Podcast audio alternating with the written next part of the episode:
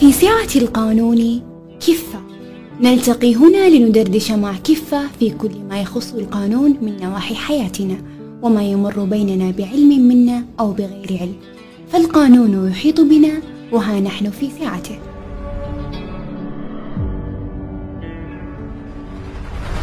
تعدد القوانين وتطورها. إلا أن الكثير ما زال يشد انتباههم عالم التحقيق والجرائم الذي ينبع من فرع القانون الجنائي. خصصنا هذه الحلقة لإشباع فضولكم وطرح أشهر الأسئلة التي تواجه كل من له شغف في القانون الجنائي برفقة الأستاذ المحامي محمد الوهيبي أهلا أستاذ محمد شرفنا بك في هذه الحلقة. بداية أستاذ محمد ممكن تعرف جمهور كيف عليك؟ آه، بداية بسم الله الرحمن الرحيم. الحمد لله والصلاة والسلام على أشرف الأنبياء والمرسلين نبينا محمد وآله وصحبه وسلم.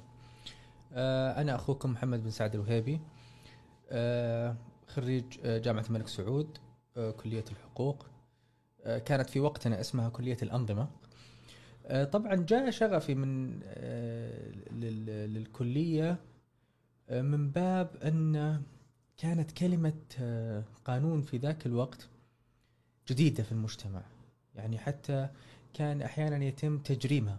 بمعنى لما أجي أقول لواحد أنا أدرس قانون يقول يا أخي أنت ما تخاف الله. حرام. كلمة قانون كانت حرام. ليش؟ لأنه كان في مفهوم خاطئ. المفهوم الخاطئ هذا هو أنه كلمة قانون معناها أنه أنا عكس الشريعة تماما.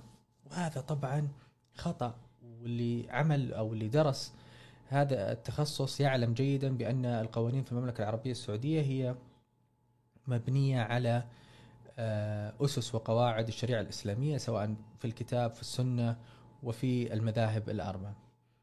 طيب يا أستاذ محمد، ليش فضلت القانون الجنائي على الكثير من القوانين؟ وهل كان التفضيل قبل دخولك للجامعة أم بعد الانخراط بالتخصص؟ أم لا أنا مثل ما ذكرت إنه كان قبل دخول الجامعة لأن يعني كنت أشوف عمل الوالد وأكثر ما شدني في في العمل الجنائي إنه آه يعني عمل لا يغلب عليه الطابع المكتبي بشكل كبير جدا. وأنا من الناس اللي يمكن ما أحب أقعد على مكتب فترات طويلة.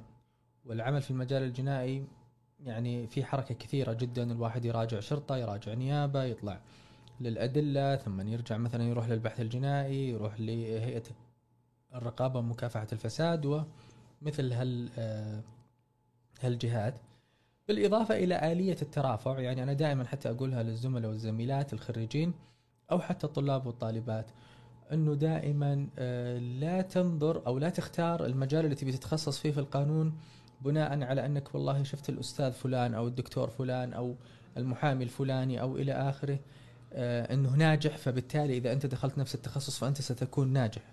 لا يجب أن يكون عندك الأساسيات في شخصيتك التي تعطيك الأولوية في النجاح في هذا المجال.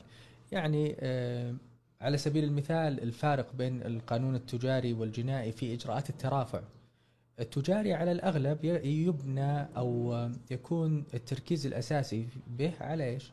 كتابة مذكرات. الجنائي لو أكتب للقاضي 15 ورقة مذكرة بياخذها بيحطها على جنب يقول لي اشرح لي ترافع. في ناس آه، ترهب الترافع وهذا طبيعي ترى في بداية التخرج طبيعي أو الواحد أول ما يدخل المحكمة طبيعي جدا إنه تكون الرهبة. في ناس ترهب وفي ناس ما تعرف تعبر بقدر ما تعرف تعبر بالكتابة. فهذا أنا أفضله إنه يذهب أو يتخصص في مجال غير الجنائي. فيعني كانت هذه من ضمن الأشياء اللي رغبتني بالجنائي إنه أنا آه، يعني الترافع فيها آه، شفهي وجود عدة جهات الواحد يتم التعامل يقوم بالتعامل معها. آه، مثل هالأمور آه، هي اللي شدتني للمجال الجنائي. هل تشوف أن أثر القانون الجنائي على حياتك جعلك عاطفي أكثر أو قاسي القلب مثلا؟ والله إحنا دائما يقولون أن آه، متخصصين الجنائي مرضى نفسيين. و يعني إن شاء الله أن أغلب الناس تعرفني في على الأقل الزملاء والزميلات. الحمد لله إلى الآن ما فتحت ملف في عيادة نفسية.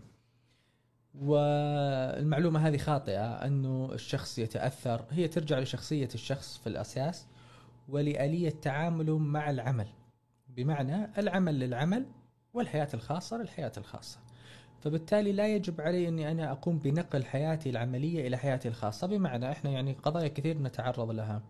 قضايا مخدرات قضايا إرهاب آه، يعني آه، قضايا مثلا آه، قتل قضايا ابتزاز أحيانا يكون ابتزاز من الأقارب كل هذه تمر علينا. فإذا نسخت كل هذه القضايا لحياتي فهذه ما صارت حياتي هذه صارت جحيم. إذا قعدت أشك والله مثلا جتني قضية لشخص يبتز آه، ولد عمه مثلا أو آه، واحدة تبتز ولد عمها أو كذا فبالتالي بتكون علاقتي مثلا بأبناء وبنات عمومتي سيئة. آه، العكس بالعكس أيضا.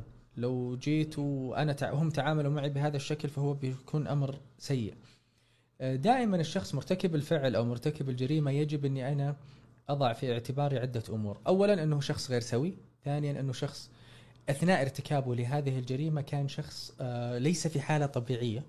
لا يمكن أن يكون وهذا وفقا لعلم النفس الجنائي لا يمكن أن يكون مرتكب الجريمة شخص سوي. على الأقل أثناء ارتكاب الجريمة. يعني الشخص لما يكون معصب هذا ما هو شخص في حالته الطبيعية فبالتالي هو في حالة غير طبيعية. الشخص لما يكون مثلا تحت آه، تأثير ضغوط نفسية آه، المرأة مثلا في تحت آه، ضغوط مثلا معينة في آه، في يعني الله يكرمكم في العادة الشهرية وغيرها كل هذه الأمور تكون ضغوط أو مؤثرات على الشخص. فبالتالي ارتكاب الجريمة عندما حدثت لم تكن في حالة طبيعية.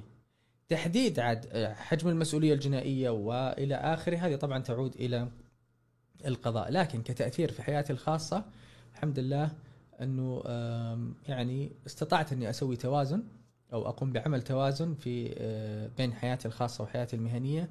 يعني أنا دائما أحاول إذا كان عندي ضغط في العمل وأنا طالع من العمل لا يمكن أرجع للبيت مباشرة. آه، ممكن آه، أمر مول أروح محل مثلا معين أنا أحب أشتري من عنده أشياء أدخل مكتبة ايا كان بحيث أحاول أغير نفسيتي اللي راح أدخل فيها للبيت. والعكس بالعكس أيضا.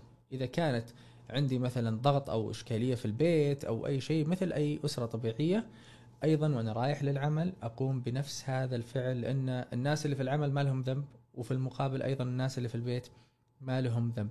فمن يعني بعض الأشياء البسيطة جدا سهل جدا أن الواحد يقوم بعمل آه توازن في حياته الخاصة وحياته العملية.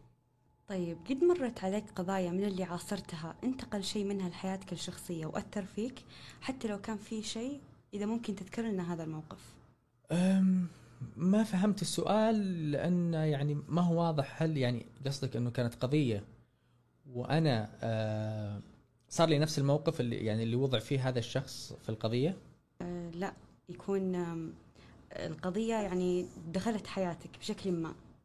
كل ال- شوف المجال الجنائي كل الحياة كل القضايا نعيشها. بمعنى أسهل لك إياها.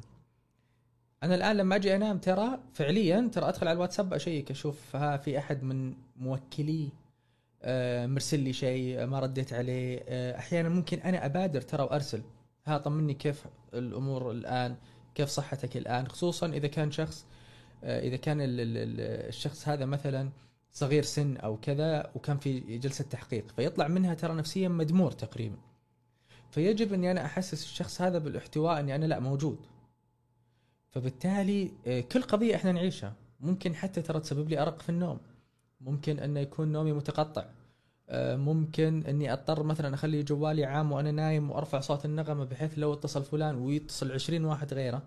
لكن أنا مضطر علشان آه، ترقبا أو تحسبا لأي فعل ممكن يصير. قضايا العنف ممكن امرأة تكون متعرضة للعنف من الزوج فبالتالي أنا لازم أكون يعني آه، موجود آه، في أي لحظة ممكن أطلب فيها. فبالتالي أي قضية تمر علينا ترى إحنا نعيشها فعليا. آه، الناس يمكن تأخذ الظاهر إنه إحنا والله نصحى الصباح نطلع للمكتب نأخذ أوراقنا نطلع للمحكمة نجلس على الآيباد. الآن يقول لك يعني غالبية الناس يقولون لك والله انت صارت جلساتكم عن بعد. ترى حجم الضغط النفسي اللي نعيشه في ال- العمل الجنائي خاصة ابدا ما هو سهل. ابدا. إذا الشخص لم يقم يعني أو لم يكن لديه القدرة على عمل الموازنة آه، أنا أثق تماما إنه سينهار نفسيا. سينهار. أنا عندي زملاء وزميلات انسحبوا من بعض القضايا الجنائية والله كاتبين لي في خطاباتهم نفسيتنا تعبت ما إحنا قادرين نكمل. طيب تقدر تعرفنا القانون الجنائي بتعريف معاصر لأحداث اليوم؟ آه، شوفي القانون ترى ما له معاصر وغير معاصر. يعني ما نقدر نجي نقول والله آه تعريف جريمة التزوير قبل عشر سنوات ترى يختلف عن الآن. لا نفسها. لكن ممكن تتطور الجريمة بمعنى إنه أصبح في تزوير إلكتروني. هذا تغير تطور. لكن ما أقدر أقول لا ترى اختلف. كان التزوير أول كذا والآن تغير التزوير إلى كذا. فالقانون الجنائي بشكل عام أنا دائما أحب أفسره بتفسير أو أعرفه بتعريف شرعي أكثر ما هو تعريف آه، قانوني لأنه التعريف الشرعي دائما يكون أشمل وأعم. أنا دائما أقول إنه أي اعتداء على الضروريات الخمس فهو يعتبر جريمة جنائية. اللي هي وش الضروريات الخمس؟ النفس والعرض والمال والعقل والدين. إذا أص إذا كان هناك تعدي على هذه الأشياء فبالتالي هي تعتبر واقعة جنائية وعشان أسهلها على الإخوان والأخوات المستمعين يعني إذا واحد جاء تسلف مني مبلغ مالي وما رجع تعتبر واقعة جنائية؟ لا لأن السلف أنا أعطيته بإرادتي.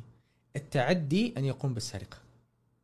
فبالتالي أي شيء يكون فيه تعدي أو يعني آه، أخذ بالغصب بالقوة بالتحايل بالايهام هنا تعتبر واقعة جنائية.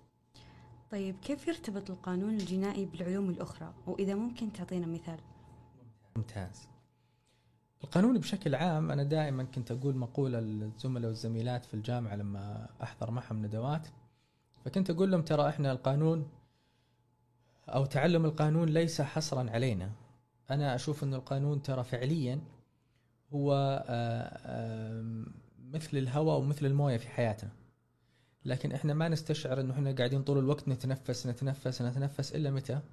إذا جلسنا في مكان انقطع فيه الأكسجين أو قلت نسبة الأكسجين فهنا أنا أحس إني أنا إيه في شيء اسمه أكسجين ترى أنا عايش فيه. آه الماء نفس الشيء إذا بدأت افقده من جسمي وبدأت تجف وتصير بشرتي شاحبة والجلد كذا وإلى آخره أبدأ أحس إنه في شيء اسمه ماء، القانون نفس الشيء.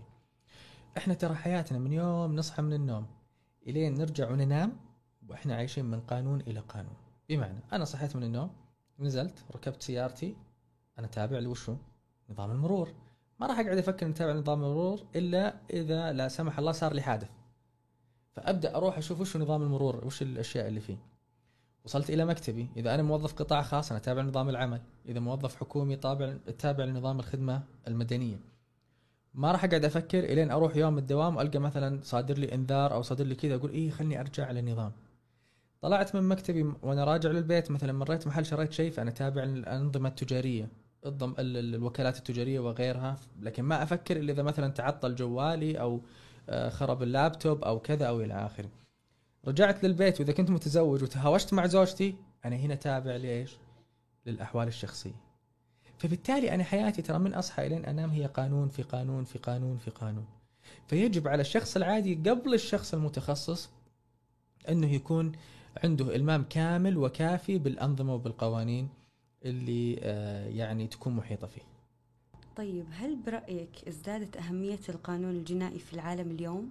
وهل تشوف إنه قانون سريع التطور ويواكب التغيرات؟ القانون الجنائي ما يحتاج يزيد أهمية لأنه هو آه، أعلى أهمية من أي قوانين أخرى أو من أي مجال آخر أو من أي تخصص آخر لأنه يرتبط بأمن وسلامة أي مجتمع في أي دولة في العالم ومرتبط أيضا بحماية الأرواح وحماية الممتلكات. وأعتقد لا توجد في أي دولة في العالم أغلى من هذه الأشياء آه، يتم حمايتها فبالتالي أهميته أعلى من أي آه، تخصص آخر في القانون. ما ودي إنهم يقولون عني إني متحيز ولكن بالفعل هذا هو آه، الواقع. طيب وش رأيك بخصوص تصور المجتمع للقانون الجنائي؟ إنه عبارة عن جرائم قتل وما شابه لكن هو بالفعل يشمل جرائم أيضا الرشوة والتزوير. والى آخره. ممتاز. طبعا في مفهوم خاطئ أنه القوانين توضع لمعاقبة المجرمين وهذا الأمر خاطئ. الأصل في الوضع القوانين هو حماية الشرفاء وليس محاسبة المجرمين. بمعنى الآن لما صدر نظام المرور. نظام المرور صدر هل بما هل هذا يعني إنه إحنا كلنا في المملكة العربية السعودية مفحطين أو نقطع إشارات أو نخالف النظام؟ لا. ولكن هو وضع لحمايتي عشان لو واحد قطع إشارة فكيف أنا أحمي نفسي وش الحقوق اللي لي؟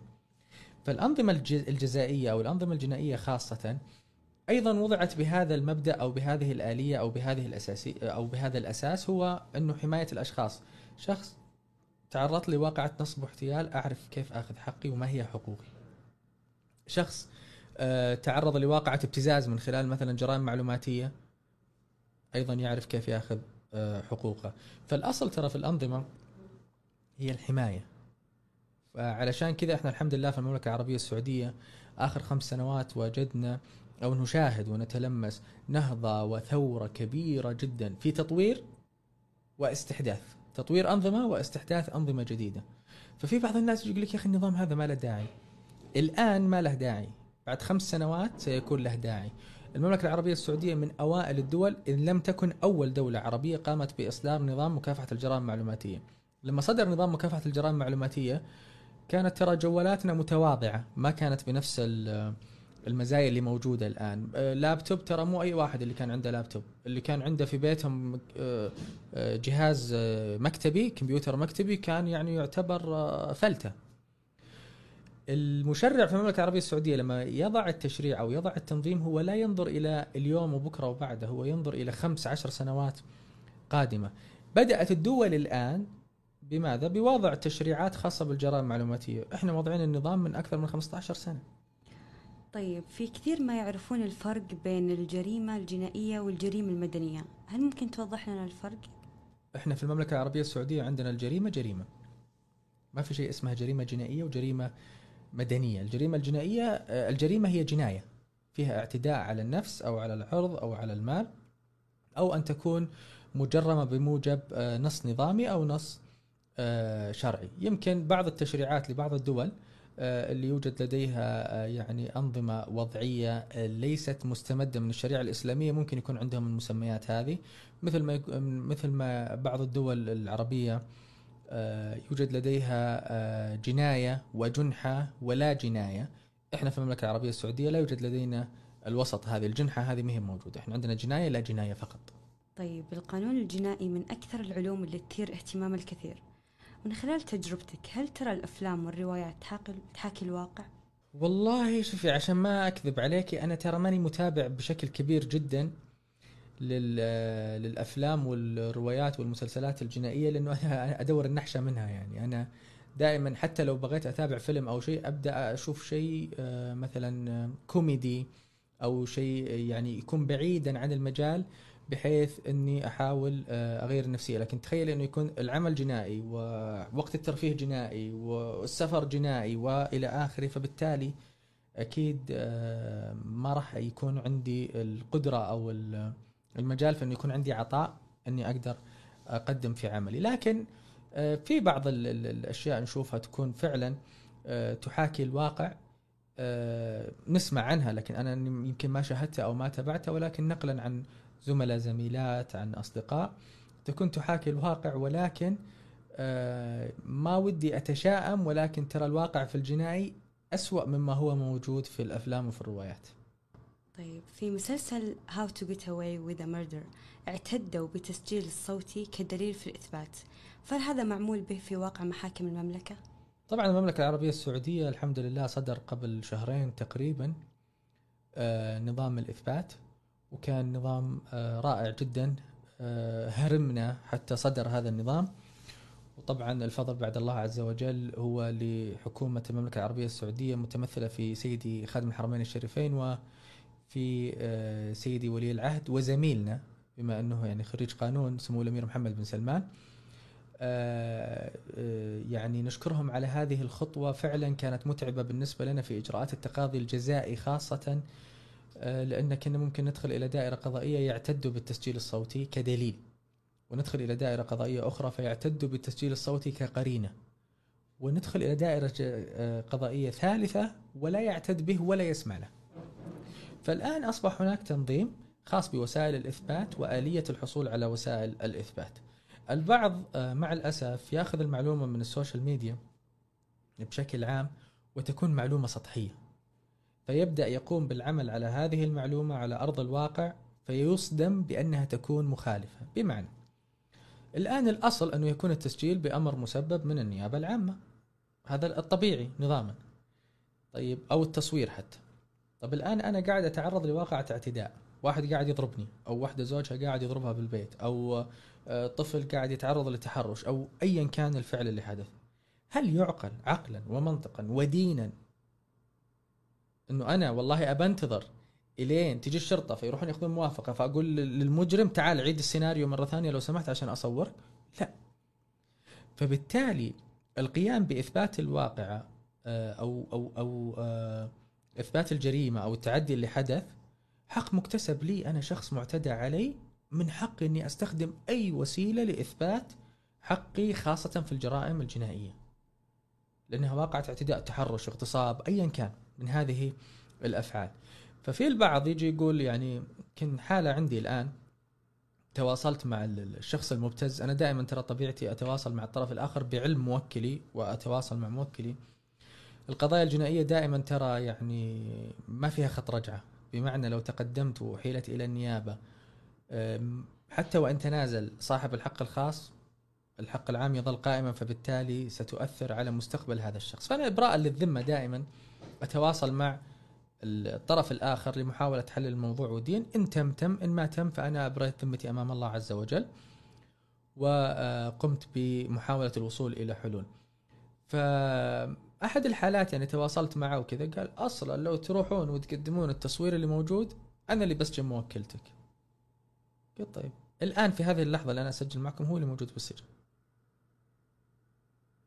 موكلتي لم تتعرض للسجن وكذا لسبب لأن آه، يعني ما قامت بنشر المقطع ما قامت ب آه، يعني عرضه على أشخاص يعني ما أساءت استعمال هذا المقطع. هو دليل قامت بتسليمه للجهة المختصة وصلى الله وبارك.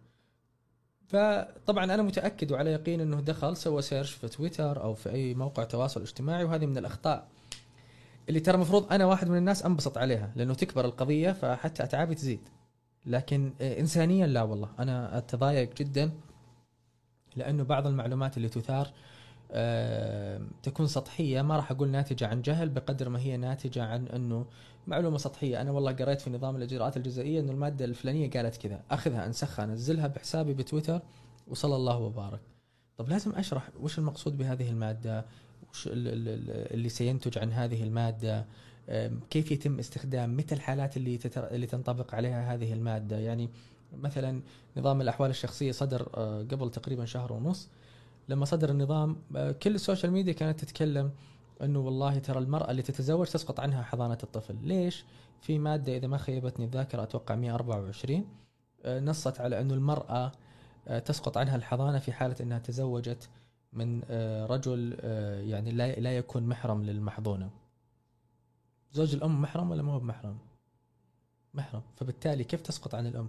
المقصود بهذه المادة هو إيش؟ هو أي أحد أي امرأة تأخذ الحضانة غير الأم الخالة العمة الجدة ايا كان. إنها تكون عايشة في بيئة بالشكل هذا. هم على طول أخذوها هذه الكلمة وقال لك تسقط الحضانة عن المرأة اللي تروح وتتزوج و إلى اخره طيب كم من أسرة يعني أو كم من امرأة تنازلت عن الحضانة خوفا من تطبيق هذه المادة؟ وكم من مرأة تراجعت عن فكرة الزواج مرة أخرى خوفا من أنها تفقد عيالها. كلها بسبب إيش؟ 140 حرف كتبتها بتويتر تسببت فيها بأضرار آه، كبيرة جدا. عشان كذا إحنا دائما ننصح يعني إحنا تعبنا وحنا ننصح نقول إنه يا جماعة الخير مو كل معلومة ناخذها ننزلها. الآن لا انتقلنا إنه مو كل معلومة تقرؤونها يا عامة الناس ترى هي صحيحة. اللي يقول لك هذه المعلومة اسأله وش مصدره؟ من حقك تعرف. كيف فسر المادة من وين جاب المادة آه على أي أساس بنى الفكرة اللي موجودة عنده؟ هل صحيح أن التفلت من جريمة قتل شيء سهل؟ آه ما هو من جريمة قتل فقط. أي جريمة سهل جدا أنه يكون لها آه مداخل ومخارج. المفهوم اللي ودي أوضحه هو أنه عمل المحامي في المجال الجنائي ترى مو بس دوري أنه كل من جاني اني أنا اطلب أو طالب بتبرئته. حق للمتهم ان أنا أطالب بتخفيف العقوبة. فبالتالي لما يجيني شخص في جريمة قتل ويكون مطالب فيه مثلا آه، القتل حدا أو القتل تعزيرا آه، من حقي إني أنا اخف من حقه علي إذا كان بالفعل هناك خطأ حدث أثناء إجراءات التحقيقات أو إلى آخره ان أنا أطالب بتخفيف العقوبة. فبدال ما يحكم عليه بالقتل تعزيرا ممكن يكون سجن إلى آه، عشر سنوات وإلى غيره. المقياس هنا طبعا ترى هو يعود للذمة في الأصل للمحامي إنه آه، إذا كان يعني ذمته ها وسيعه شوي فممكن يكون فعلا شخص مذنب ويكون هناك أخطاء وقصور مثلا من جهة التحقيق أو غيرها فيتم استغلالها وتبرئة الشخص. والعكس بالعكس أيضا ممكن يكون آه، يعني الشخص آه، ما هو مذنب ولكن أقوم مثلا بالاتفاق مع الخصم أو كذا لتوريط هذا الشخص. آه، نصيحة ودي أوضحها بس للإخوان والأخوات خصوصا حديثي التخرج. يعني من سنة وجاي أو أكثر آه، تعرض علينا أحكام قضائية قاسية آه، ظلموا فيها شباب ظلموا فيها بنات بشكل كبير جدا كلها بسبب أخطاء مهنية أثناء الترافع أمام القضاء. خاف والله في الناس ما هو شرط إنه إحنا آه، خلاص آه، آه، تخرجنا من الجامعة. حتى لو كان بمعدل عالي إنه إحنا على طول مباشرة نبدأ آه، نطبق تجاربنا على حياة الناس، القانون الجنائي يختلف نوعا ما عن آه، باقي فروع القانون لأنه مرتبط بحياة بني آدم. فبالتالي ما هو قابل للتجربة، أنا آه، عرض علي حكم قضائي آه، للأمانة لا يستحق المذنب من وجهة نظري أنا الشخصية أنه لا يستحق هذه العقوبة حكم عليه بالقتل تعزيرا بسبب أخطاء آه، يعني تافهة جدا. يمكن أنا أشوفها تافهة من وجهة نظري حسب عدد سنوات الخبرة وأنا لا لا أعد نفسي صاحب خبرة كبيرة جدا. آه، يعني خبرة الحمد لله متوسطة أو أقل من المتوسطة ولكن أخطاء بسيطة جدا. فعندما تخاطبت مع ما ودي ابين هو رجل أو امرأة يعني الزميل أو الزميلة. عندما تخاطبت مع الزميل أو الزميلة آه، قال لي عادي أتعلم. رجل حكم عليه بالقتل تعزيرا تقول لي أتعلم أو تقولي لي أتعلم. فللأمانة يعني وضع الأسرة كان جدا سيء. آه، طب ليش؟ عشان إيش؟ عشان مقابل مالي؟ يا أخي ترى الخير جاي جاي. ترى جميع مجالات القانونية أو غير القانونية ترى فيها خير. عندنا زملاء مختصين بالعمالي ما شاء الله تبارك الله دخلهم عالي جدا. عندنا زملاء مختصين بالتجاري جا- دخلهم عالي جدا. عندنا بالجنائي الدخل عندنا الحمد لله بفضل من عند الله عالي جدا. فكل مجال ترى فيه ما فيه دخل. لكن مو شرط إن أنت تروح تتعلم في حياة الناس أو في مستقبلهم. قضية ابتزاز عرض عليه حكمها قبل أربعة أيام. نفس الشيء شاب آه، يعني باقي له عدة أشهر ويتخرج من آه، الطب. تضيع مستقبله بسبب إنه جهل أو عدم خبرة كافية في الدخول مثل في مثل هذه القضايا يحكم عليه بخمس سنوات سجن أعتقد يعني آه، الشيء هذا يمكن الواحد ما يحس فيه في بداية حياته المهنية لكن في المستقبل لما تيجي تقابل عيال هذا الشخص أو تقابل هذا الشخص في مكان ويقول لك ترى أنت اللي تسببت وسجنتني آه، بهالشكل آه، أعتقد ستكون مؤلمة بشكل كبير جدا. ترى آه، ممكن أنا تكون بالنسبة لي إيجابية مثل هذه الأخطاء، أنا أتحدث بالجانب الإنساني. آه، لكن من الناحية المهنية هي إيجابية بالنسبة لي لأنه كل ما زادت الأخطاء كل ما زادت آه، المطالبة أو أو ارتفعت قيمة مطالبة الأتعاب. تختلف طبعا آه، قيمة المطالبة باتعاب القضية إذا كانت قضية جديدة عن قضية مثلا فيها إشكالية أو فيها عدة أخطاء وأنا آه، مطلوب مني إني أنا أعدل هذه الأخطاء وأبدأ أقوم بالدفوع وهناك أخطاء غير قابلة للتعديل أو لا يمكن تداركها. طيب كثير من طلاب القانون متأثرين بالترافع في المسلسلات والأفلام لكن لما يدخلون قاعات المحاكم ينصدمون هل الترافع عندنا يفرق عن الدول الأجنبية؟ هو مش صدمة آه، هو أنا أعتبره قصور ترى من الطالب أو من الطالبة. يعني دائما ينتظروا ال- الزملاء والزميلات الطلاب والطالبات دائما ينتظرون لين يتخرجون ومن ثم يبدأوا يقول لك يلا خلينا نبدأ نتدرب. والأمر هذا غلط. المفترض إنه أنا من يوم أبدأ أوصل مستوى أنا أعتقد زادت عندكم سنة في الجامعة، أنا شايب شوي. فمن يوم مفترض يوصل يعني المستوى السادس أو المستوى السابع يبدأ يحتك بال- ببيئة المهنة. بمعنى يعني الآن آه، الهيئة السعودية للمحامين مشكورة طبعا آه، فاتحة أبوابها حتى للطلاب والطالبات أكثر من حتى من ال- ال- ال- المحامين أو من المختصين. آه، فأروح أحضر اجتماعات اللي موجودة اللي تصير هناك أختلط ببيئة العمل. المحاكم أيضا يمكن عشان جائحة كورونا والحمد لله إن شاء الله إنها عدت كانت ترى فاتحة أبوابها للطلاب والطالبات عادي تقدري تدخلين ببطاقتك الجامعية تروحي للدائرة القضائية غالبية القضاة أنا أتحدث عن ال- ال- المحاكم الجزائية غالبية القضاة ترى لا يمانع بشرط أنه الشخص يروح بشكل يليق بالمحكمة وهذا أمر مهم جدا. يعني في بعض الناس نشوفهم بال social media سواء رجال أو نساء بس يمكن النساء أغلب فيجي يقول لك يا أخي ما لهم دخل أنا وش لابسة؟ أنا وش لابس؟ أنا وش شكلي؟ أو كذا. الاحترام ترى هو ليس لمنصة القضاء بقدر ما هو احترام لمهنتك واحترام لنفسك. هل لو أنت كنت مكان العميل هل تقبل مثلا انه محاميك يروح يحضر جلسة عن أو إنه توكل محامي لابس شورت مثلا؟ طبيعي إنه لا. ففي المقابل نفس الشيء الشيء اللي أنت ما ترضاه فيجب إنك في المقابل ما آه، تقوم بفعله سواء للإخوان أو للأخوات. آه، أنا ما أقول إنه الواحد يكون مثالي ولكن العمل عمل واحترامي للمهنة واحترامي لمنصة القضاء. كيف أنا أطالب إنه المحكمة أو أطالب المرتادين المحاكم أو اللي يعملون بالمحاكم يحترموني وأنا في الأصل ما قمت باحترام نفسي لا بمظهر لا بلبس لا بشكل لا بكذا. يعني آه، حتى يعني بعض الزملاء ترى نشوفهم بمنظر آه، يسيء للمهنة. آه، ما أتكلم إنه مثلا يكون لابس شورت أو كذا لا يعني ممكن يكون لابس لبس رديء. يعني ملابس فيها فيها تشققات أو فيها كذا فيجي يقول لك يا أخي أنت ما عليك من مظهر أنت لك بعلمي. لا ترى حتى المظهر مهم.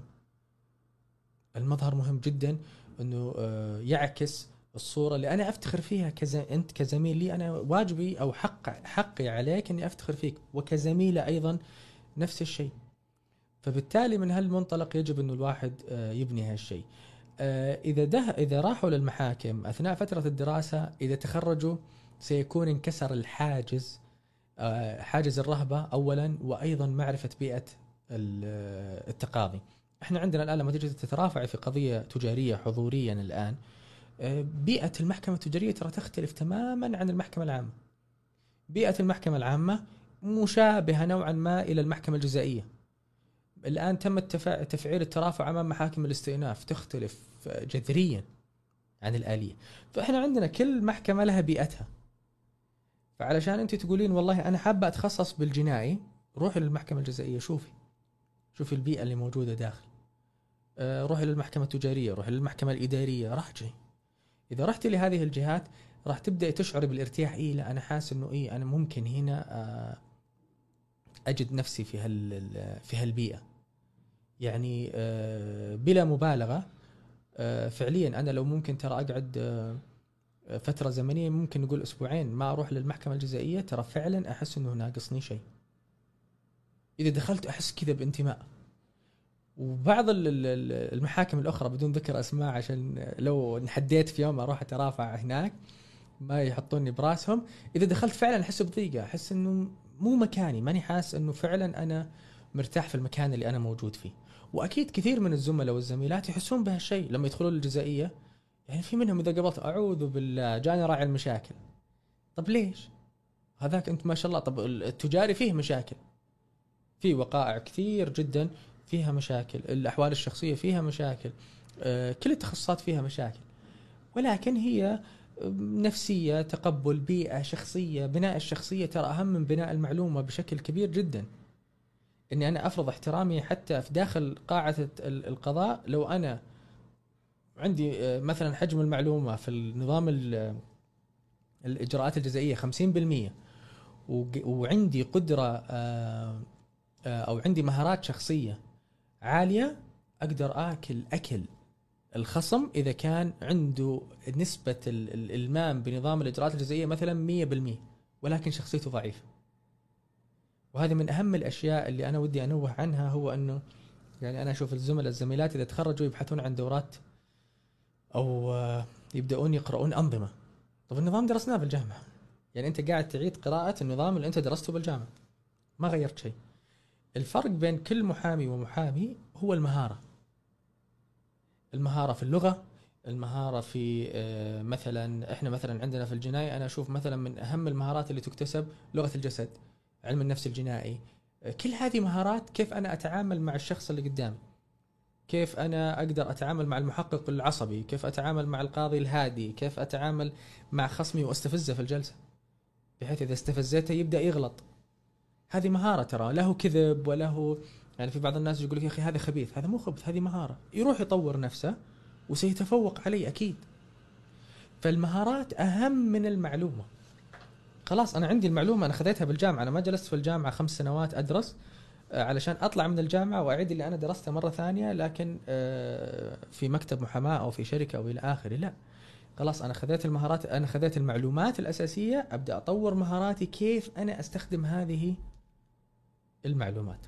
اللي يفرق عن بين محامي ومحاميه ومحاميه ومحامي هو المهارة.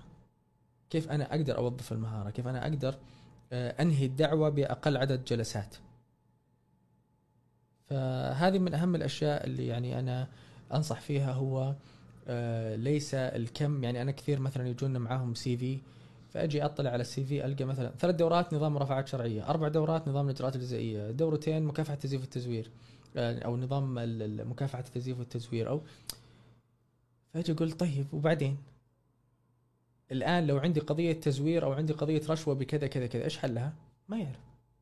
لكن تلقيه يرد علي يقول لي آه، نصت المادة على كذا فيمكن تنطبق المادة هذه أو هذه، يعني ما عندك مهارة. فمعناها الشهادات هذه هي مجرد ورق. لكن لو كان مارس سواء من خلال دورات أو من خلال ورش عمل أو من وهذه ترى صارت متاحة بشكل كبير جدا ترى في السابق على عهدنا إحنا ما كانت موجودة إذا آه، كان دخل في هالمجال كان لا كان عرف يكيف التكييف القانوني للقضية بشكل سليم أنت حافظ نظام مكافحة الرشوه أوكي لكن ما تعرف تكيف. ما أنت عارف تكيف القضية هذه؟ هل هي رشوة؟ هل هي تزوير؟ هل هي شروع؟ هل هي فعل؟ هل هي ما تقدر. وهذه يمكن رد على سؤال أو جدل دائما يدور في مواقع التواصل الاجتماعي من أفضل خريجين الشريعة ولا خريجين القانون؟ وهذه أنا أشوفها يعني آه، لا تصدر مثل هذه الأسئلة إلا من شخص هو من نفسه يشعر بالنقص. سواء كان شرعي أو كان قانوني. فبالتالي يحاول يخفي هذا النقص بأنه يقلل من الآخرين. يعني إذا تلقى إذا كان لا يعني مثلا خريج شريعة فتبدأ تلقيه يحاول يستنقص من القانونيين ليش؟ مو بلأنهم هم أقل لا لأنه هو يرغب إنه يكونوا هم أقل منهم. والعكس بالعكس خريجين الشريعة وخريجين ال كليات الحقوق والأنظمة جميعهم مكملين لبعض. لا يمكن للمحامي في المملكة العربية السعودية خريج القانون أن يعمل بدون ما يكون عنده آه، خلفية شرعية؟ والعكس بالعكس لا يمكن لخريج الشريعة أن يعمل وهو ما عنده خلفية قانونية. ويمكن تداركت هذا الأمر آه، الهيئة السعودية للمحامين مؤخرا آه، قامت بعمل برنامج اسمه برنامج الاعتماد المهني. الحمد لله أنا حصلت على هذا الاعتماد من أول دفعة. آه، حصلوا على هذا الاعتماد أنا يعني فعلا أشكر الهيئة على هذا البرنامج بشكل كبير جدا. البرنامج فيه جرعة يعني تقريبا إذا ما خيبتني الذاكرة هو حوالي 46 اختبار. فيه جرعة كاملة وكافية ووافية لجمع المعلومات القانونية والشرعية بحيث إنه آه، من يحصل على هذا الاعتماد وهذا الهدف الأساسي اللي سوته الهيئة السعودية للمحامين إنه يضمن أن يكون لديه على الأقل المعلومات الأساسية لممارسة العمل القانوني داخل المملكة العربية السعودية. طيب ما رأيك أستاذ بقرار تقنين العقوبات التعزيرية؟ وهل ترى أنها ستساعد في تقليل تناقض القضاة؟ أه، ما ودنا نقول تناقض. أه، القضاة أنا عندي تحفظ. أه، ترى أنا أه، المنصة القضائية لي ولاء لها بشكل كبير جدا وهذا واجب. وهذا واجب. القضاء ومهنة المحاماة مكملين لبعض وليسوا ندا لبعض. فبالتالي يعني أنا عندي تحفظ على بعض ال- ال- الزملاء والزميلات اللي يهاجمون القضاء. في أخطاء موجودة في القضاء وفي قصور أحيانا نجده أحيانا نجده في القضاء. ولكن هذا لا يعني أنه أنا أبدأ أنتقص من أعلى آه، سلطة في المملكة العربية السعودية وهي السلطة القضائية. ال- القضاة ما هم ملائكة هم بشر. فبالتالي طبيعي أنه يخطئ. ولكن إذا كان أنا هدفي الفعلي هو النقد وهو تعديل والرفع من هذه ال- ال- المنظومة كاملة في جهات مختصة أنا أبدأ ألجأ لها. ولكن مع الأسف يعني البعض وإن شاء الله أنهم أقلية من الزملاء كل ما خسر قضية طلع يلعلع بالسوشيال ميديا والقضاء وغير نزيه وكذا. لما تطلع على الحكم القضائي تجد البلد ترى مو من القضاء فعلا منه. ولكن يحاول أمام الموكل أنه يرمي الخطأ بشكل كامل على القضاء. إحنا ما نقول أنه قضاءنا كامل ولكن قضاءنا ينافس قضاءنا الحمد لله أصبح مثال يحتذى به في آه، على الأقل في الدول العربية فبالتالي آه، تقنين الأحكام التعزيرية أكيد إنه أمر آه، إيجابي بحيث إنه يكون في حد أدنى وحد أعلى على الأقل بحيث إنه يكون في سهولة للتنبؤ بالحكم القضائي. آه، أيضا في يعني أمور كثيرة في في الإجراءات أو أو, أو في آه، آلية التقاضي الجزائي جميلة جدا ويغفل عنها الكثير من الناس. إنه ترى إحنا عندنا يعني جانب مهم جدا في نظام مرافعات شرعية هو خاص وغالبية الأنظمة الجزائية نصت عليه أيضا مثل نظام مكافحة المخدرات إنه تكون العقوبة مع وقف التنفيذ وإنه تكون أيضا العقوبة وقف تنفيذ جزء منها أو العفو عنها أو أو إلى آخره. آه، جاءت هذه كلها من منبثقة من الشريعة الإسلامية، ترى إحنا عندنا إشكالية أو مفهوم خاطئ أنه العقوبة الله عز وجل عندما شرعها شرعها لماذا؟ تأديب. لا مش للتأديب. في ناس تقول لك للتأديب في ناس تقول لك للزجر وفي ناس تقول لك للردع وفي ناس تقول لك حتى يكون عبرة وفي ناس تقول لك كذا. لا. الأصل في الشريعة الإسلامية أنه الله عز وجل عندما شرع العقوبة هو لتقويم السلوك. لتقويم السلوك لأنه الشخص هذا أنا لو قومت سلوكه والدليل أنه في شيء اسمه في الشريعة الإسلامية العقوبات البديلة. من قبل ما يجي أي نظام حتى في أي دولة في العالم في الشريعة الإسلامية موجود العقوبات البديلة. فلما يجي الشخص هذا وأنا أقوم سلوكه أفضل ولا أني آخذه وارميه بالسجن؟ فبالتالي لما أجي مثلا عندي حجم القضايا الجزائية مثلا نقول خمسين ألف بالسنة. لما أطلع منهم خمسين ألف وكلهم أعطيهم عقوبات فيها زجر وفيها وفيها إلى آخره فهنا أنا طلعت لي خمسين ألف متهم أو آه، خمسين ألف مجرم من السجون دمجتهم بالمجتمع. لكن لما يجي من الخمسين ألف هذولي آخذ نصفهم على الأقل وأعطيهم أحكام مع وقف التنفيذ أو أعطيهم عقوبات مخففة أو إلى آخره أنا كذا ضمنت إني قومت سلوكه. ولكن إذا عاد للفعل مرة أخرى أشدد عليه العقوبة.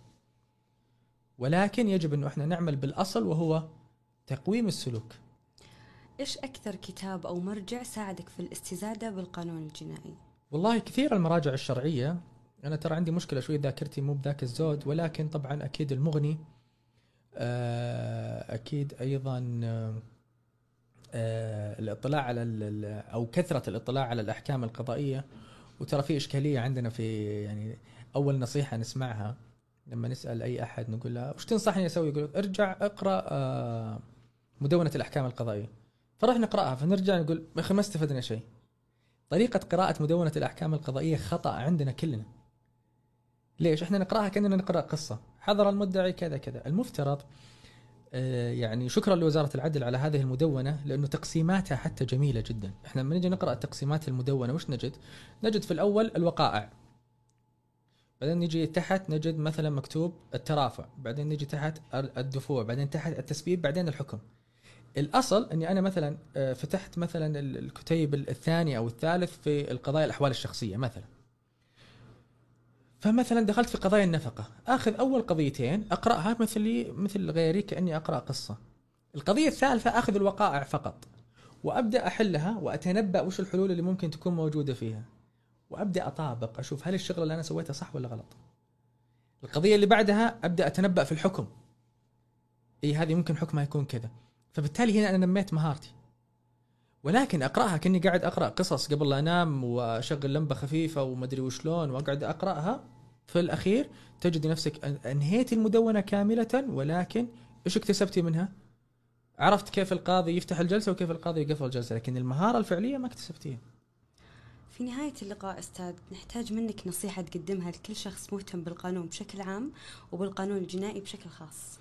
أه، طبعا مثل ما قلت قبل شوي مو شرط إنه يكون شخص مهتم بالقانون حتى يكون حتى يتعلم القانون.